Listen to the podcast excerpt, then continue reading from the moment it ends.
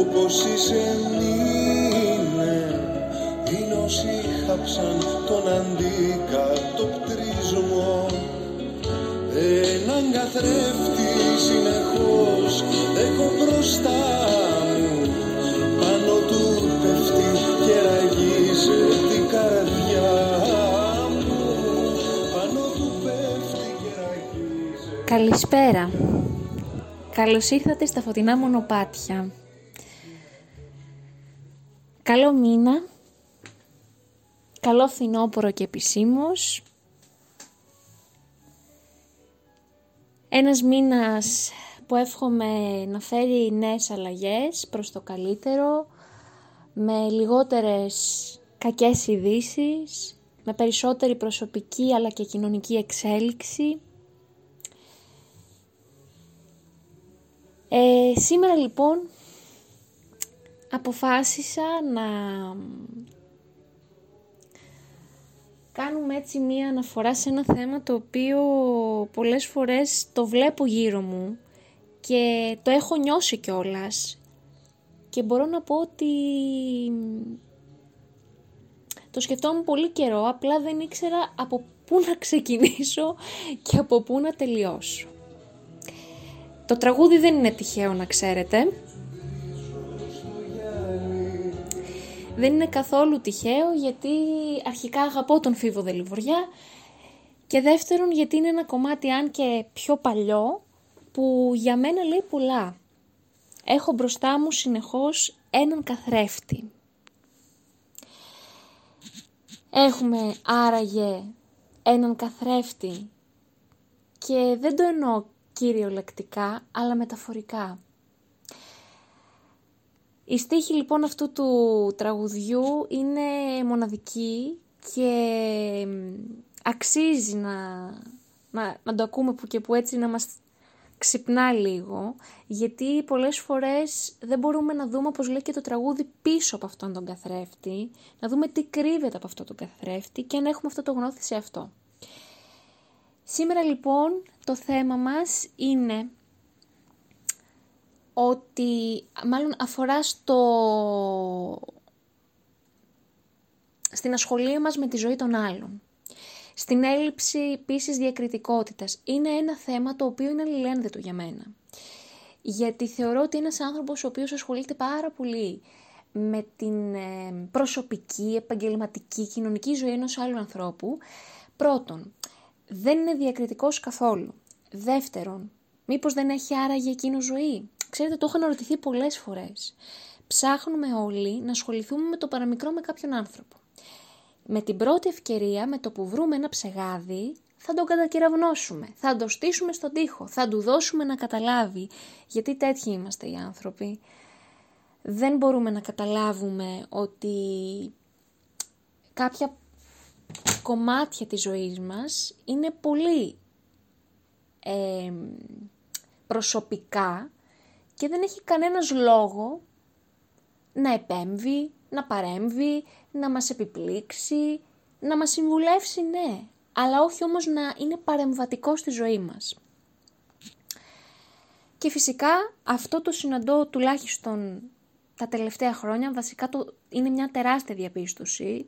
Θέλουμε έτσι να σκαλίζουμε τις ζωές των άλλων ανθρώπων. Ε, νομίζω ότι αυτός ο οποίος όλη την ώρα σκαλίζει, σκαλίζει και ψάχνει να βρει κάτι σε έναν άνθρωπο, είναι ο ίδιος ο οποίος πραγματικά, α, ίσως μέσα σε εισαγωγικά είναι πεθαμένος. Το ξέρω, ακούγεται βαρύ αυτό που είπα, αλλά αυτό θεωρώ. Ε, έχει πεθάνει γιατί δεν βρίσκει κάτι ουσιαστικό, κάτι όμορφο σε αυτό που του έχει χαρίσει ο Θεός, η ζωή, η ίδια η ζωή. Έτσι λοιπόν, ε, αυτό είναι κάτι το οποίο εγώ περισσότερο θα τον έλεγα θάνατο για έναν άνθρωπο. Το να ασχολούμαι, το να κατηγορώ έναν άλλον άνθρωπο, το να τον φέρνω πολλές φορές σε δύσκολη θέση. Η σημερινή εκπομπή λοιπόν αφορά σε αυτό. Στο ότι σκαλίζω τις ζωές των άλλων, δεν είμαι διακριτικός άνθρωπος και θα ήθελα σήμερα να κάνω μία έτσι ειδική αναφορά στις γυναίκες, ούσα γυναίκα, γιατί αυτό εμένα με... Όλο αυτό το θέμα βασικά είναι πολύ ευαίσθητο, γιατί το βλέπω γύρω μου σε άλλες γυναίκες και επειδή περνάνε τα χρόνια και μπορεί κάποια στιγμή να φτάσω και εγώ σε αυτή την ηλικία, θα θίξω λοιπόν ένα θέμα. Αρχικά θα πω το πιο απλό. Ερχόμαστε σε αυτή τη ζωή. Ο κάθε ένας άνθρωπος φαντάζεται τη ζωή του διαφορετικά. Όλοι έχουμε έναν σκοπό, εν πάση περιπτώσει. Το θέμα είναι ότι από πολύ μικρή ηλικία έχουμε αυτούς τους ανθρώπους γύρω μας που λέγονται συγγενείς, λέγονται φίλοι. Είναι μια κατηγορία όλοι αυτοί οι άνθρωποι και δεν μιλάω για τους ανθρώπους που είναι ταπεινοί, που εύχονται το καλύτερο για σένα. Αλλά μιλώ για τους ανθρώπους που ήδη από πολύ μικρή ηλικία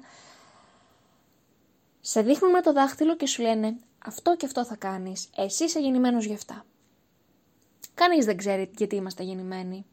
Το ανακαλύπτουμε στην πορεία της ζωής μας. Έτσι λοιπόν, κανείς δεν έχει και τη γνώση Φυσικά μπορεί να έχει την άποψη, αλλά τη γνώση κανείς απόλυτα δεν μπορεί να την έχει. Και θα αναφερθώ τώρα σε αυτό που ήδη προείπα για τις γυναίκες. Καλός ή κακός, ζούμε σε μια κοινωνία, κακός κατά τη δική μου άποψη, που είναι πατριαρχική. Και δεν το λέω γιατί είναι μια καραμέλα και το ακούμε από παντού, το πιστεύω ε, θα έπρεπε να είναι μια κοινωνία που να χωράει και τα δύο φύλλα. Και τα δύο φύλλα να έχουν την ίδια ισχύ, να είναι ισότιμοι. Και οι άντρες και οι γυναίκες. Μαθαίνουμε λοιπόν να μεγαλώνουμε με τους άντρες μέσα σε πολλά εισαγωγικά ως το πιο ισχυρό φύλλο και τις γυναίκες ως τις πιο αδύναμες. Γιατί; Γιατί οι γυναίκες είναι ευαίσθητες; Άρα αυτό τι συνεπάγεται, ότι είναι αδύναμες; Και δεν το λέω γιατί είμαι γυναίκα, αλλά γιατί το πιστεύω. Γιατί και τα δύο φύλλα έχουν συναισθήματα και μπορούν να έχουν και ακριβώς τα ίδια. Απλά φτάνουμε σε ένα σημείο να το στιγματίζουμε, να ενοχοποιούμε κάθε μας πράξη και να κρίνουμε με βάση το φύλλο έναν άνθρωπο. Σήμερα λοιπόν θα μιλήσω και για την κριτική που γίνεται στις γυναίκες, ιδίως θα πω πριν προχωρήσω βασικά στις γυναίκες, μία τεράστια παρένθεση που παρέλειψα πριν, αφορά στο όπως ε, έτσι ανέφερα στην έλλειψη διακριτικότητας. Φτάνουμε λοιπόν σε μια ηλικία που εκεί στα, 17-18 αποφασίζουμε να δώσουμε πανελλήνιες αυτός είναι ο στόχος και τα όνειρα των περισσότερων παιδιών. Εκεί λοιπόν αρχίζει η πρώτη γερή γερή όμως παρέμβαση. Τι θα δηλώσει στο μηχανογραφικό σου, γιατί δεν κάνεις αυτό το επάγγελμα, αυτό το επάγγελμα δεν θα σου προσφέρει τίποτα, ενώ αν είσαι δικηγόρος, γιατρός, θα σου προσφέρει κύρος. Και έρχομαι λοιπόν εγώ και λέω, όλοι αυτοί οι άνθρωποι που μπαίνουν σε αυτή τη διαδικασία, Θέλουν όντως το καλό μας; Μήπως θέλουν να καλύψουν δικά τους κενά; Μήπως θέλουν να κάνουν κάτι που δεν κατάφεραν οι ίδιοι;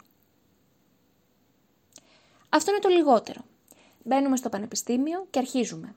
Στο πρώτο έτος. Πώς πήγες παιδί μου, πόσα μαθήματα πέρασες; Και αν τύχει και κοπείς σε ένα μάθημα, γιατί δεν πέρασες γλυκό μου παιδί, και ξέρετε, πολλές φορές η ίδια μας οικογένεια είναι πολύ πιο διακριτική. Αυτό είναι το παράδοξο. Ενώ οι συγγενείς, η... ο κοινωνικός περίγυρος γενικότερα θα έλεγα, αρχίζει και δίνει πόνο και λέει και κρίνει και λέει ότι αυτό το παιδί π.χ. ας πούμε επειδή δεν πέρασε στην τάδε σχολή ή επειδή δεν έχει καταφέρει ακόμα να πάρει το τυχείο του είναι ένα άχρηστο πλάσμα και χίλιους δύο χαρακτηρισμούς. Εκεί λοιπόν θα πρέπει και όσα άτομα λαμβάνουν τέτοιου είδους α, συμπεριφορές να βάζουν τα ωριά τους, να κλείνουν τα αυτιά τους και να έχουν πίστη στον εαυτό τους. Γιατί κανείς δεν είναι καλύτερος από τον άλλον. Όλοι έχουμε αξί, όλοι βασικά είμαστε άξιοι και άξιες. Έτσι λοιπόν δεν έχει κανείς το δικαίωμα και δεν πρέπει να επιτρέψουμε σε κανέναν να μας λέει το μακρύ του και το κοντό του να το πω λαϊκά. Καλά να ακούμε συμβουλές, αλλά όχι πράγματα τα οποία επεμβαίνουν πολύ. Και φτάνουμε λοιπόν τώρα στο επίμαχο θέμα μας, στις γυναίκες. Ναι, γιατί γεννιόμαστε και αυτή την... αυτές τις στερεοτυπικές απόψεις πραγματικά μπορώ γιατί τις ακούω ακόμη και τώρα και δεν είναι μόνο στερεοτυπικές, ε, δεν θέλω καν να τις χαρακτηρίσω. Ξεκινάμε λοιπόν και ερχόμαστε σε μια ηλικία που αρχίζουν και, και ρωτάνε, έτσι, ρωτάει ο κοινωνικός περίγυρος. Είσαι σε μια ηλικία που ρε παιδί μου πρέπει να παντρευτείς. Και σου λέει, μήπως, μήπως έχεις καθυστερήσει, μεγαλώνεις, πώς θα κάνεις παιδιά; Και έρχομαι λοιπόν εγώ και απαντώ, ούσα 23 χρονών. Ποιος νομίζει ότι μπορεί να ξέρει σε τι ηλικία είναι έτοιμη ο χύψη άνθρωπος να παντρευτεί και στη συνέχεια αν θέλει, αν μπορεί να κάνει παιδιά. Γιατί ναι, ζούμε ακόμα σε αυτή την κοινωνία που τη γυναίκα τη λιθοβολούμε γιατί αν δεν έχει παντρευτεί μέχρι τα 30 της ή και λίγο παραπάνω, ε, σημαίνει ότι θα μείνει γεροντοκόρη. Στο ράφι, ακούμε και αυτές τις απαράδεκτες απόψεις. Με συγχωρείτε λοιπόν για τον τόνο της φωνής μου γιατί είναι πράγματα τα οποία με στεναχωρούν, με απογοητεύουν και συγχρόνως ναι με θυμώνουν. Με θυμώνουν γιατί ε, νομίζουν ότι έτσι ε, επειδή ο άλλος, ας πούμε, ο χύψη κύριο, κυρία, έχει κάνει, ας πούμε, έχει παντρευτεί, έχει κάνει τα παιδιά του, ότι είναι ο ευτυχισμένος άνθρωπος και ότι αυτό που ακούω διαρκώς, ένας γάμος και τα παιδιά συμπληρώνουν την ευτυχία. Λυπάμαι πολύ, αλλά εγώ θεωρώ ότι η ευτυχία πηγάζει από μέσα μας. Και όταν βρούμε αυτό τον άνθρωπο που δεν είναι το άλλο μας μισό, είναι η δύναμή μας, ενώνονται οι δύο γροθιές, άντρα και γυναίκας, και φτιάχνουν κάτι όμορφο. Και η αγάπη προέρχεται από μέσα μας. Δεν ζούμε σε κοινωνίες που υπήρχαν αυτά τα προξενιά και ο ένας ας πούμε γνώριζε ο πατέρας την κόρη και ούτω καθεξής. Όχι. Δεν ζούμε σε μια κοινωνία που γίνεται αυτό, αυτή η ανταλλαγή. Ζούμε σε μια κοινωνία και έτσι πρέπει να ζούμε, όπου είναι ελεύθερος ο κάθε άνθρωπος να επιλέξει τον άνθρωπο που θέλει δίπλα του. Και όταν το νιώσει, γιατί ξέρετε κάτι, ναι, ε, βάσει βιολογίας η γυναίκα έχει κάποιους περιορισμούς μέχρι ενός σημείου. Η επιστήμη έχει εξελιχθεί. Και στο κάτω-κάτω δεν είναι όλοι οι άνθρωποι γεννημένοι ούτε να παντρευτούν ούτε να κάνουν παιδιά. Και κάτι ακόμη.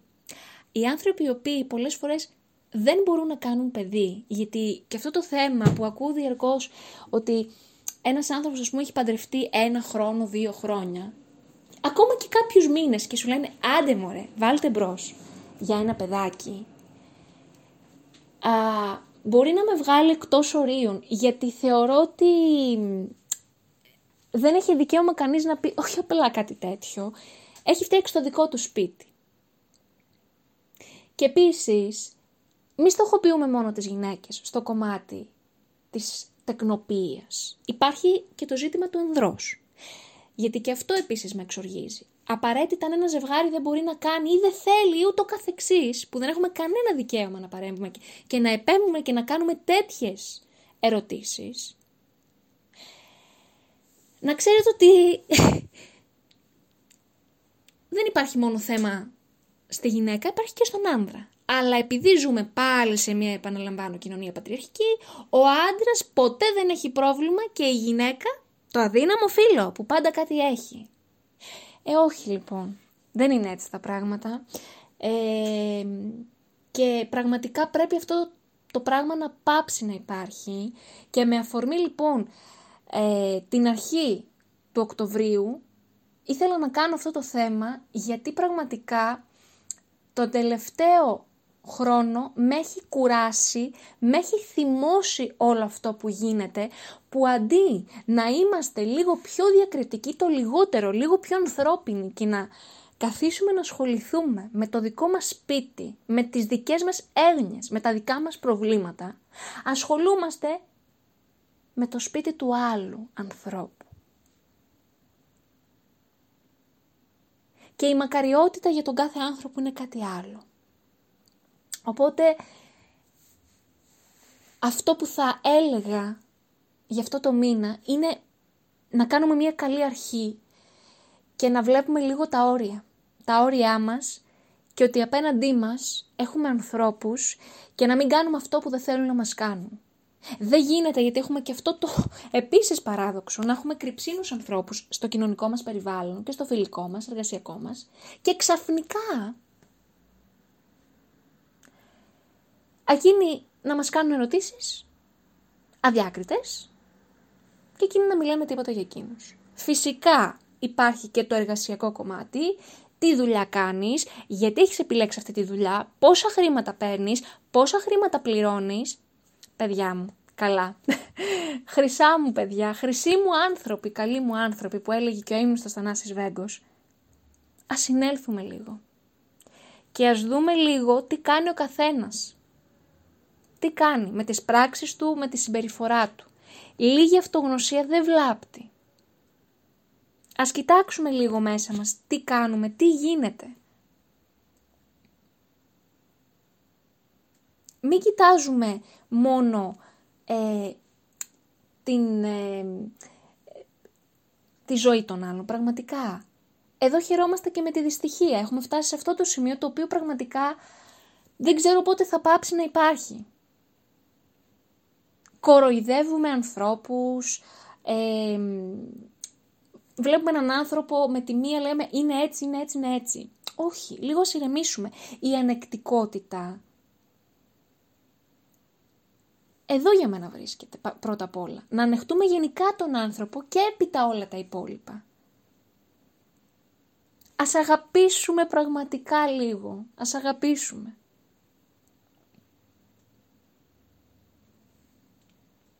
δεν χρειάζεται να ασχολούμαστε. Πραγματικά. Είμαστε μοναδικοί.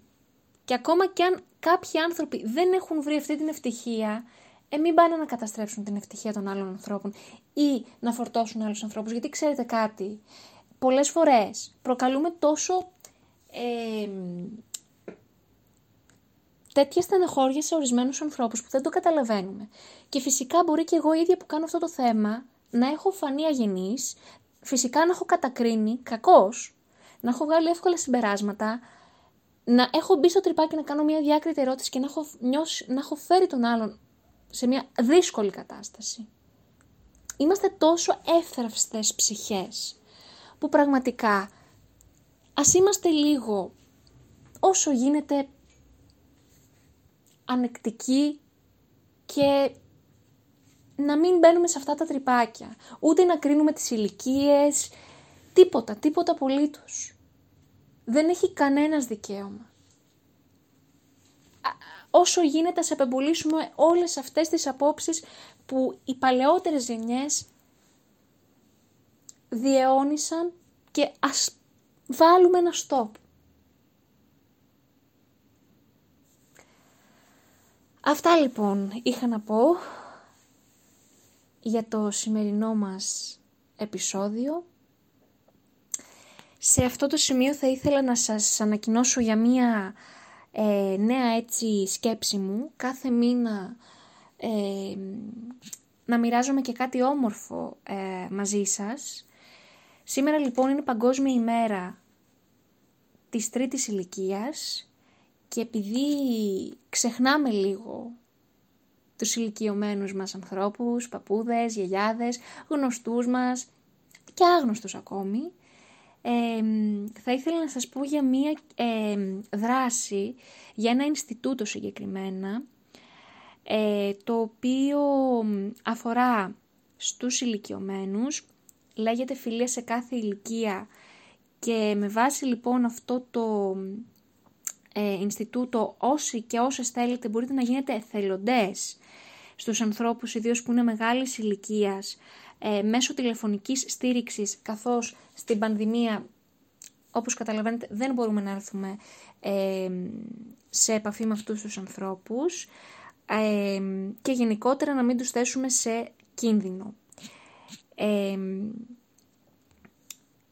είναι λοιπόν μια πολύ θεωρώ ουσιαστική εθελοντική δράση, είναι και για μαθητές και για φοιτητές. Μπορούν λοιπόν να μπορείτε βασικά να κάνετε μία αίτηση, να πάρετε κάποιες έτσι πληροφορίες. λέγεται λοιπόν φιλία σε κάθε ηλικία.gr ε, θα αναρτήσω και τον σύνδεσμο στις πλατφόρμες όπου θα μπορείτε να ακούσετε το podcast και πραγματικά να μην ξεχνάμε, να μην ξεχνάμε να δώσουμε αγάπη και σε αυτούς τους ανθρώπους, ε, γιατί κάποια στιγμή μπορεί να φτάσουμε και εμείς στη δική τους ηλικία και να νιώθουμε πραγματικά μόνοι. Έχουν τεράστια ανάγκη και αυτοί οι άνθρωποι και είναι μια καλή αφορμή να το θυμηθούμε. Και αυτό που εγώ θα ήθελα να πω σε αυτό το σημείο είναι ε, για μία ακόμα φορά να έχουμε έναν όμορφο μήνα να μην πάψουμε να ελπίζουμε και να θυμόμαστε ότι ο γενναίος άνθρωπος είναι ο άνθρωπος ο οποίος δεν σταματά ποτέ να ελπίζει. Σας φιλώ, εύχομαι να έχετε και πάλι μια καλή μέρα και έναν όμορφο μήνα. Θα τα πούμε στο επόμενο επεισόδιο. Καλή συνέχεια.